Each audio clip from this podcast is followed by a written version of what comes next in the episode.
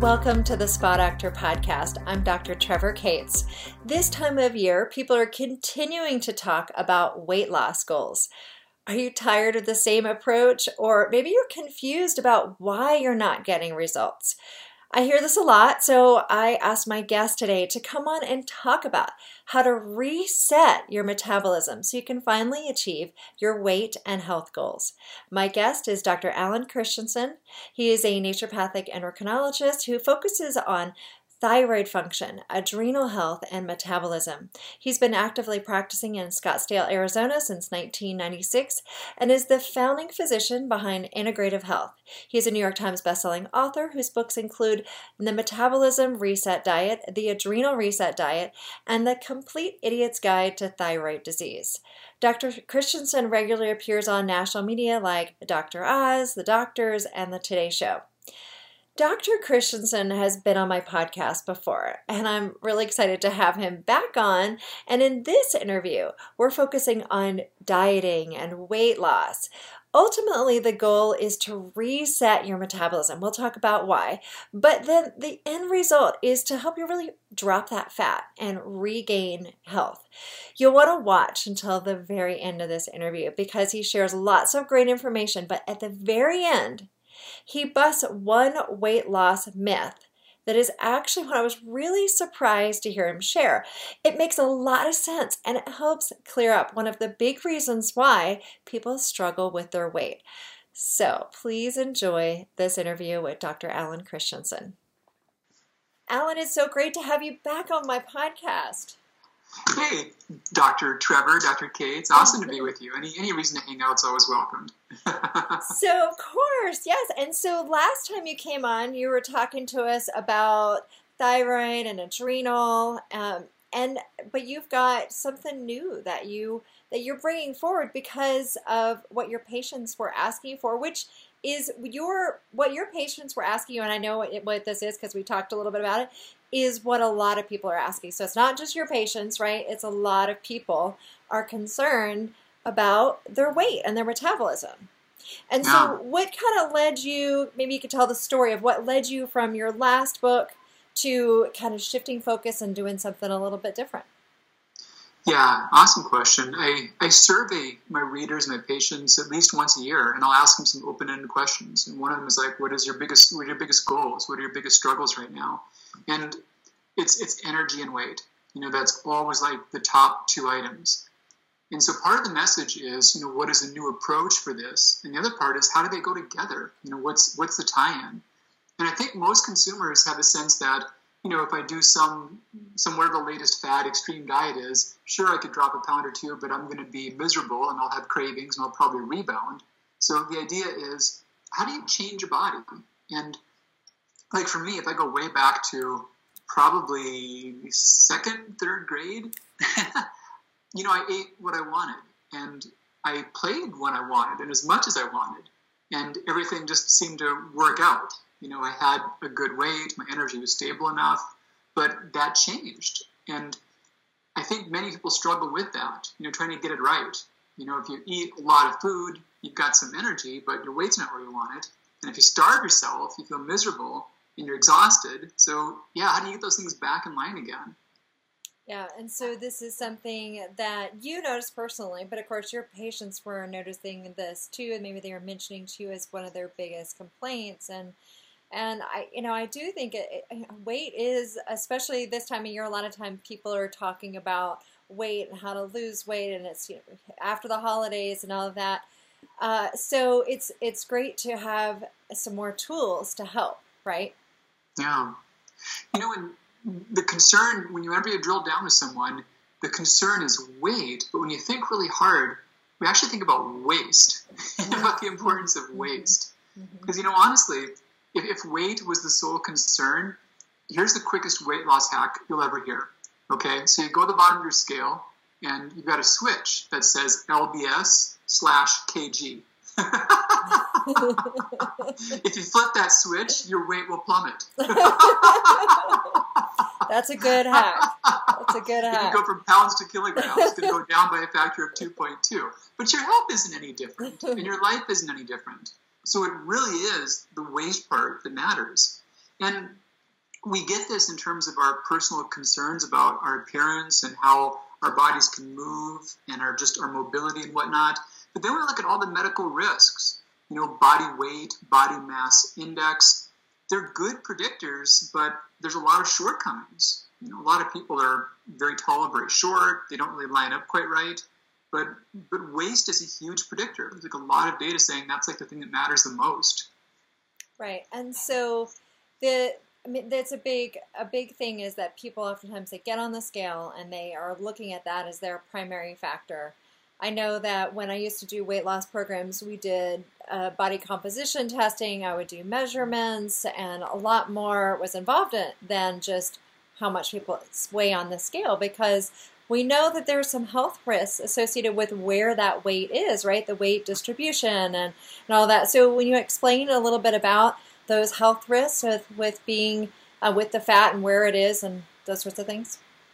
You know, awesome, awesome point. And for a long time, we've seen that weight has some relationship with mortality, just like how long we live, uh, diabetes risk, cardiovascular disease risk, cancer risks, brain aging, like a lot of other things as well, but those top ones especially. And then also skin health, inflammation in the body, collagen formation, you know, tissue repair, all that stuff seems to tie into this.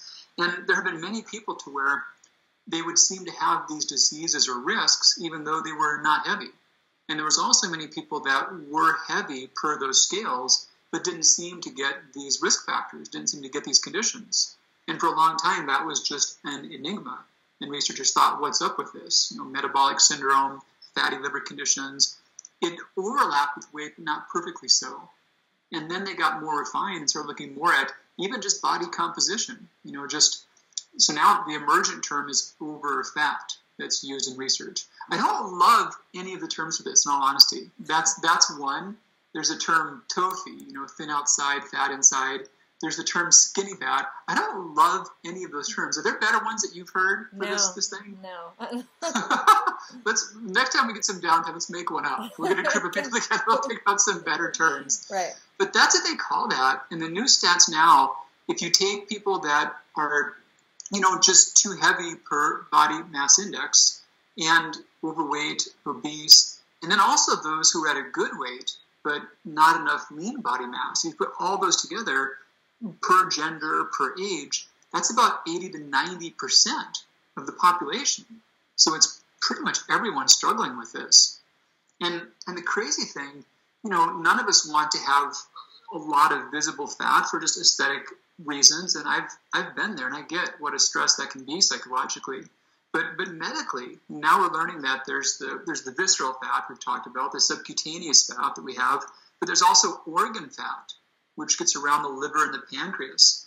And the crazy thing is, what's this? Um, so that's little, you know, AirPod. That's probably about 10 grams, you know about two grams of organ fat is the difference between being diabetic and non-diabetic.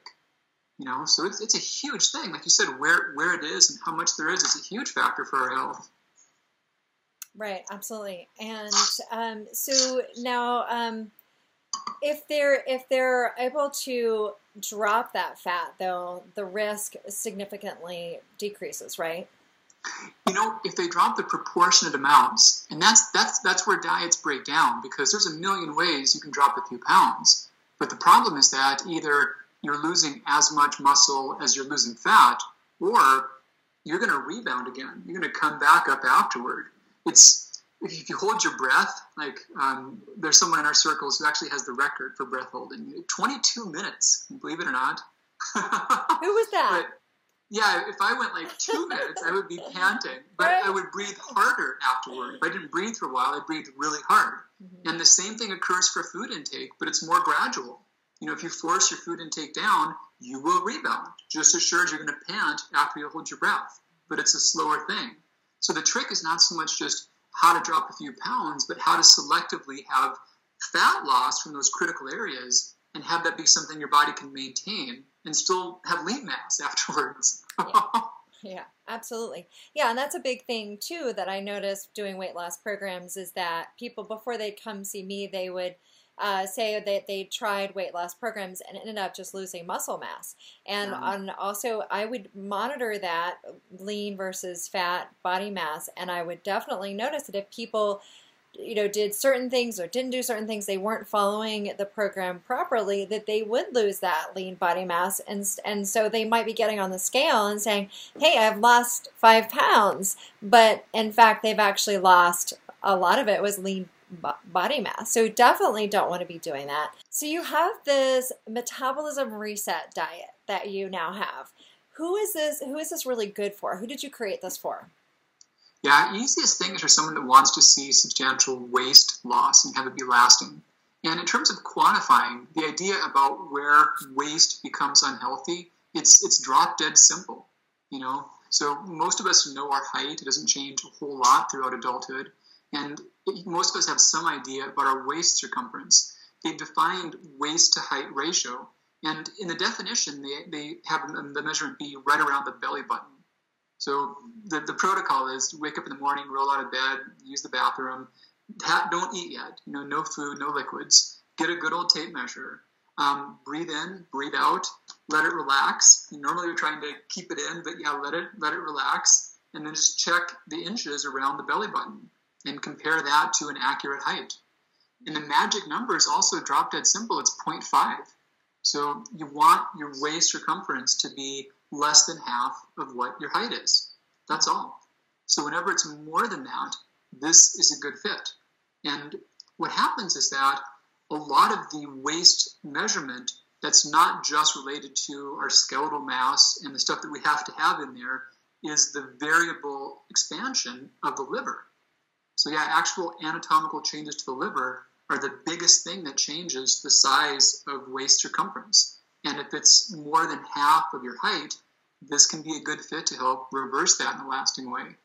Oh wow. Okay, that's great. And and so how how is this program different than some of the other diets out there like caloric restriction, intermittent fasting, the keto diet? How is it different? Yeah, so I stumbled across a program that was used for shown to, to clinically reverse type 2 diabetes. And this was just a groundbreaking new idea. This was about 2006. And this protocol was pretty restrictive. It was not a lot of food, it was liquid calories, it was not high quality calories, but it would reverse diabetes. And so in our clinic, we started testing a program that used real food and used more of it, a fair amount more of it, and then also thought about protein sparing, you know, in terms of helping to keep the lean body mass, but also to keep the liver working right. So it turns out the liver has a need for essential amino acids that doesn't go away even if we're eating less food.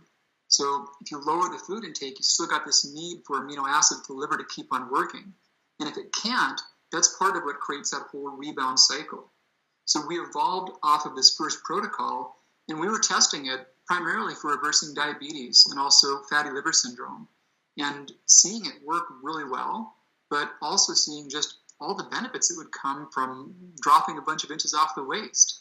And then also seeing many that didn't really have diabetes, they weren't aware of having fatty liver, but wanted to see some waist loss. And so that, that's how it evolved and emerged.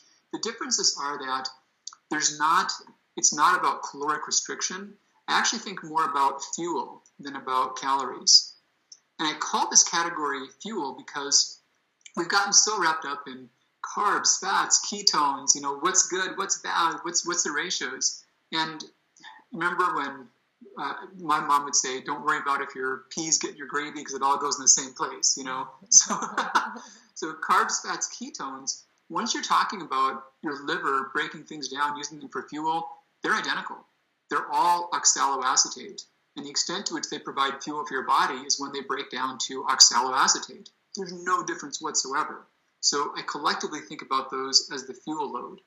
Now, protein's different. You know, one thing I mentioned about was the liver's need for amino acids. It also affects basal metabolic rate. It also maintains lean body mass. It decreases hunger a bit more. You can make it into fuel, but it's horribly inefficient.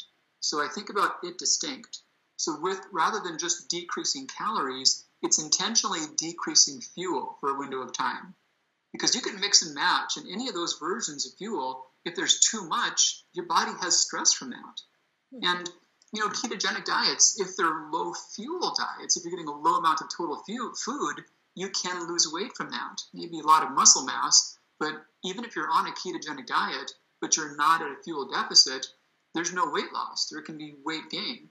And once you match the fuel content, there's no longer an advantage there. So the pitfall about going way too low on just total calories is the loss of lean mass and eventually the suppression of metabolism. So the trick here is focusing hard on getting enough fuel, but making it low enough to where the extra fuel stuck in the liver can get burned up and get broken down.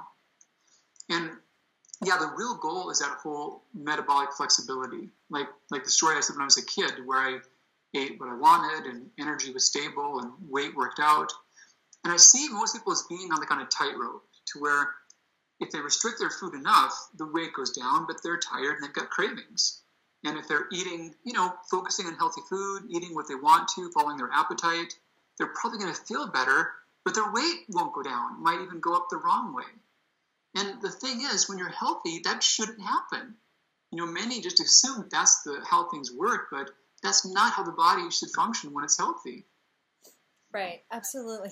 Yeah and and uh, I think that people so much they go on these these I guess yo-yo diets. So they'll do a diet for a little while and then stop and then try another one and just switch around. And I think a lot of times that's that's doing more harm than good, right? Yeah. Yeah. You know, and that's that's the mindset. Many think they need to live their lives on a diet, and part of what's different about this too is no, this is go in, get it done, go out. you know, do make a transition, make a qualitative shift to your liver's ability to regulate your metabolism. And then afterwards, you're not a dieter anymore. You're not having to live your life that way on an ongoing basis. Mm-hmm. So, can you give us an idea of sort of a like a snapshot of a day in the life of doing your program? For sure. So, there's a couple of stages. It's all set up in, in distinct stages, and there are some elements that are just basic platforms of it. And the main setup is it's, it's 28 days, and you're looking at a shake for breakfast and lunch, and then a meal. And that's the basic format. There are optional snacks which are available for those if they, especially the first few days, if they want more things to munch on, totally fine. But the ingredients all shift throughout the 28 days. In the first goal, many people just can't budge the scale. Their weight just won't move at all. And when we get really nerdy about what's happening, there's a lot of triglycerides trapped around their liver cells, and that's the main barrier. So the first week, the ingredients, the recipes, it's all targeting that stage of it, getting those fat cells out from around the liver cells. Then the next stage is about getting some more glycogen back. So your liver has two fuels it's got glycogen and triglycerides. And the paradox is that you need glycogen to burn triglycerides. And people reach a state to where their livers are literally so full of triglycerides, there's no more space for glycogen. It's like you got, you know, two bags in one suitcase, and one bag is so big, the other one won't even fit. And that's what's going on. So then we have to get the glycogen built back up again. Then we think also about the liver, how it's working. So it's always trying to get rid of junk, and it's got one type of reaction to where it's taking bad things and you know breaking them up into smaller parts. Is this prop not going to work? It wasn't an intentional prop. So yeah, you're breaking things into little parts. Then you've got to cover that up to safely get rid of it we think about our phase one, phase two reactions. So that third step, after we've got the fat out from around the cells and rebuilt the glycogen, is fixing those phase one, phase two ratios. I think about it like little guys down in a mine with a coal cart. You know, there's some that are getting the coal off the wall and some that are filling the carts. You've got to have those things line up. You've got to have enough cards. you've got to have them mining fast enough. But what happens is we start breaking things down faster than we can package them up. So we've got to change that ratio. And the last thing is then getting the fat out from inside the liver cells. So each each 28 days is four distinct cycles that take the someone through those steps. And the first step alone makes to where someone that could not lose body fat can lose body fat again. But then the four steps together make it to where you regain metabolic flexibility. And now you're a non-dieter, and now appetite, energy, body weight, they all sync up the way they should. okay, great. So it's sort of like a reset and a way to to then go back to um, eating, but not and having to be so restrictive. So it's not like you have to do the, after the 28 days. You don't keep following this diet, right? Correct. I give some ideas for maintenance, but by and large, they're eating healthy. It's nothing that's too weird or unusual, and yeah, and that's the beautiful thing is that your body can change, and when it's healthy, you should be able to eat a variety of good, healthy foods, and you should be able to do movement and activity per what your intrinsic drive levels are, and those things should sync up. when they're not, something is wrong. Yeah. So the, then with the with the program, you kind of lead three people through what to eat, but do you also talk about exercise or other things, lifestyle changes to make that make an impact during that 28 days? You know, awesome question. And I'm, I'm such a fan of exercise. If there was like a fountain of youth or a magic pill, that would be it. And I do encourage some during that 28 days. It's rather limited. I, I do want the body to be able to function well in a low fuel state, and I still want the muscles to be stimulated and activated. So it's a balancing act. There's some micro workouts in the program. So they're brief, but they're initiating things called the GLUT4 receptors, which make the muscles hungry for fuel also. But they're not prolonged, and prolonged exercise is beautiful, but during this window, it ends up being more strain in the body's fuel systems. So, so yeah, this is what works now to change things is not the same as what works to keep things stable. So it's a distinct phase with less total exercise. And, and this is weird, but one of the biggest pitfalls people have is not doing the minimal amounts, like doing too much. Um, and that often sets people back. I've had it happen whenever someone in troubleshooting, it didn't work well for them that almost always comes up. They were still training pretty hard or pretty intense. And I love that. It's beautiful. It's so good for everything in the world. But not then, not during that window. The body needs more rest and more resources to really reset and change itself again. Hmm. Okay. So with these different phases, what are what is the feedback that the people the patients that you've run through this, what has the feedback been through these different phases? What are they noticing? You know, there's they're not noticing difference, big differences from one to the next, with the exception of the first few days. People often will notice the first few days as they're transitioning in that the body has not yet been able to effectively burn its stored fuel well, and they can feel hungry, they can feel a bit edgy. But then the dramatic thing is that passes for them after about day two or three, and then they're surprised how well they're functioning. And that's and that's it. You know, is that the calorie math is not perfect, but each pound of fat is somewhere around 3,500 calories. And if your body is using a couple thousand calories per day, you shouldn't need, you should be okay even if you're eating less food because you can tap into that. So whenever your food intake goes down and you don't feel okay, you're getting strong cravings, your energy crashes, you get brain fog. That means your body has fuel, but it can't tap into that. Hmm. So that's the trick is getting it to where your liver can be that hub, that liaison to help transition fuel out of those stores and back into circulation so you keep your body functioning great. Okay, and that's a lot of times when people give up is that second, third day, right? And and you know, in, in programs where it's a change, right? That's that. I mean, they're part of it's mental too, right? Of I don't know if I can do this. It's a change. It's not what I'm used to, right? So, um, what? So when people hit that point, do you have any suggestions on how to ease through that time, or don't you know? Just remember, there's a there's hope at the end here. you know, the, that's the beauty of the, the snack options. We call that category the unlimited foods. So we've got a ton of recipes and food suggestions to where you can get satiety, you can feel filled up, you can offset that those those feelings and, and just function great. And then typically after those couple of days, people often become indifferent to the snacks. They're, they're still welcome to them if they like, but most find that yeah, take it or leave it. And, yeah. Yeah, that's great. I mean, it's it is one of those things where people don't like to feel deprived, and so and I and then you know it sounds like they don't have to, right? Well, another thing that's distinct is that in many cases hunger has less to do with just overall food intake, and then one with how well the body can tap into its fuel, but the other is how stable the blood sugar is. And so a lot of folks are getting blood sugar crashes, and it's not even the level of blood sugar; it's the rate of change that often causes those symptoms. They they may not get lower than you know 80, but if they drop from 100 to 80 over the course of two minutes, that can trigger a lot of brain fog, or that can create fatigue, or even muscle cramps or anxiety symptoms.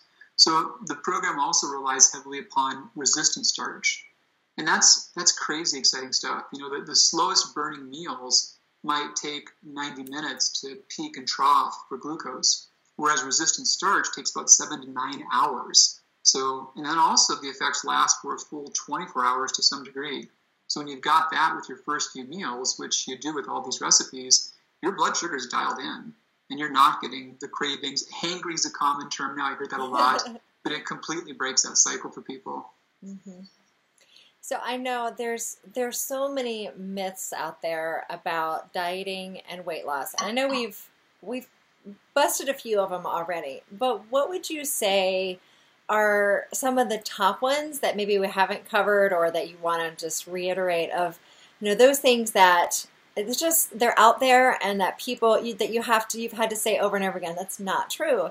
This is actually the, the truth. You know one thing i hear a lot is kind of a, a 20 year old understanding about how blood sugar works and how blood sugar affects body weight. You know back back 20 years back we thought that blood glucose came from the diet. That we ate food, we ate bread, beans, pasta, fruit, whatever, and you made that food into glucose. And that was pretty much how your blood sugar came on board. And you know, I was managing diabetes back then, and there was a lot of lot of early proponents saying, "Hey, if this is the culprit, why don't we just stop consuming things that have glucose?" And it seemed really intuitive, but I would track a lot of people and I would use a 24 hour glucometer and I would track their glucose like every minute of the day for a week. And what I saw way back when was that for most people, when they went very low on their intake of foods that could make glucose, their glucose became less stable. And at first, I thought it had to be a fluke, but I saw it so commonly. And now, what we know, now they've done studies in which they can distinguish the sugar in your blood between two categories. There's the sugar you make, and the sugar that came from your food. And we call that endogenous or exogenous, from inside or from outside of the body. And what we're seeing is that those that have struggles with body weight or blood sugar, metabolic syndrome, about 70% of the circulating blood glucose is not from food. It's from what the body is producing. And they're now talking about the, the leaky liver hypothesis of diabetes and obesity. That's what it's been called. So your liver is supposed to store the extra fuel and then dish that out when your body needs it. But from modern life, low nutrients, environmental toxicants, all these factors, low amount of amino acids, too much fuel, you know, poor quality fuel, the liver gets overfilled and it starts to leak. And when it starts to leak, any kind of food intake can cause your liver to dump out a lot of glucose or a lot of triglycerides or a lot of ketones. And that's because it's got no room to store and process these things. And paradoxically, it wasn't the meal that caused that, it was the liver being so full that caused that.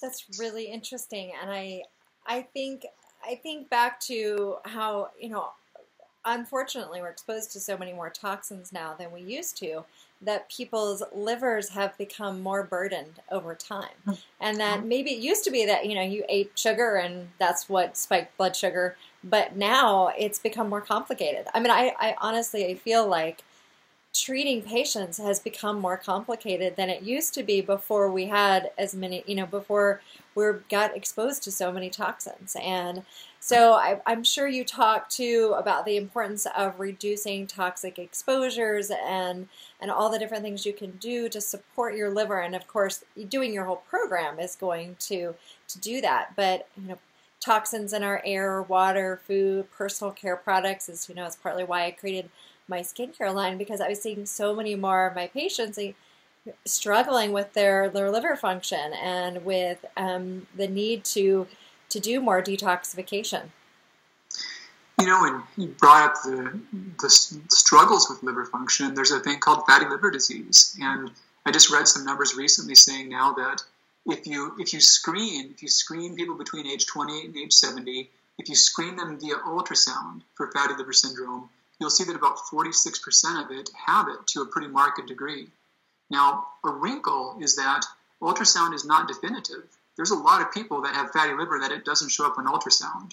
So it really is things like biopsy that are more definitive, but we never do that for a screening tool. But so we know that close to half of adults have rather progressed fatty liver disease already, and many more have that had they been screened more thoroughly for it. And that's that's this manifestation that I'm talking about, where the liver's overloaded with fuel, and that's where it's gotten more than five percent triglycerides by weight, and now it's getting gummed up, and there's a vicious cycle. So when someone's struggling with their waist, if they're above that 0.5 and weight is not stable, energy is fluctuating, it's a pretty solid case that they've got some level of this fatty liver syndrome. Mm-hmm. And that's what this is about, is really identifying that and, and reversing all of it. Okay, I've got your book. Um, I, it just came in the mail. I can't wait. I just been I've been looking through it, and um, I'm, I'm so excited to read it. So, will you tell everybody where they can get a copy, where they can find it? For sure. So, easiest thing, uh, Dr. Christianson, drchristianson.com. We've got links to all the places you can get that. Any bookstore will have it. You know, online retailers all have that, but we'll have some links for it directly, and we'll, we'll share some special links with you as well, so they can get some bonus recipes and content. And we're also doing a free seven-day challenge. So, I talked about how you can get in that first seven days, you can get past that barrier to where if you couldn't lose weight, you can again. You can clear the fat out from around the liver cells. And we'll give you a link you can share to where anyone can do that for free, whether they've got the book or not. They can walk through that challenge and have that transformation and get a big leg up on regaining their metabolism again. Great. Okay, so we'll definitely have that link up uh, below the podcast interview on, on my website and I think that's it's great. I mean, if you're and you're offering this for free for people. Mm-hmm. Oh, that's great. it's a seven day challenge. It'll be a, it'll be a group event. Actually, I'll be doing it live. Kieran and I will. We'll be showing daily recipes and talking to people, having a lot of fun with it. But it's going to be a, be a lot of fun. And it's such a great thing to do that as a group. Do it live. Do it um, and have that support because with with making a change really any change, especially when it comes around, you know, weight or changes in your diet, it's easier to do it with, I think, with a group where you, you know you have a timeline and a structure to it because it's easy to just push it off and say, okay, I'm going to do that next month, yeah. next month. so I'm glad you're doing this and have a set date on that. Great. Well, well yeah. Go ahead. Well, just one last thing about putting yeah. it off. I've had many people who've done it like while they've been on cruises or on vacations or on traveling. It's actually really easy during those times because there's less food that you're managing. It's all put together. It's simplified. So, so yeah, there's no there's no wrong time for it. Okay, that's another myth that um, that is a good one to bring up. Is that you have to wait for the perfect time when you're home, and and because that's just an excuse to keep putting it off. So I'm glad you brought that up because it's so true there's you know there's never going to be the perfect time really. Just start it. Just do it. Um, okay well alan dr christianson thank you so much for coming on and sharing the information. Everybody go out and get this book. And thanks again for all your information today. Appreciate it. Yeah thanks so much for sharing sharing this out. And always always happy to see you trevor I hope you enjoyed this interview today with Dr. Alan Christianson. And to find out more about where to get his book, how to get it, how to get that free gift that he mentioned, and to see if you're if it's still available, just go to thespadoctor.com, go to the podcast page with his interview, and you'll find all the information and links there. And while you're there, I invite you to join the Spa Doctor community so you don't miss any of our upcoming shows. And I also invite you to take the skin quiz. If you haven't done that already, just go to theskinquiz.com. It's free, takes just a few moments. Find out what your skin is trying to tell you about your overall health. And you maybe even find out why how skin ties into metabolism and find out what's unique to you because when you address those root causes it helps you with your weight it helps you with your skin it helps you with your sleep. So many of these things are connected and tied together. When we talk about ways to lose weight and we do those things we start incorporating those and we have a healthier body it also shows up on our skin I also invite you to join me on social media on Instagram, Facebook, Pinterest, Twitter, YouTube, and join the conversation.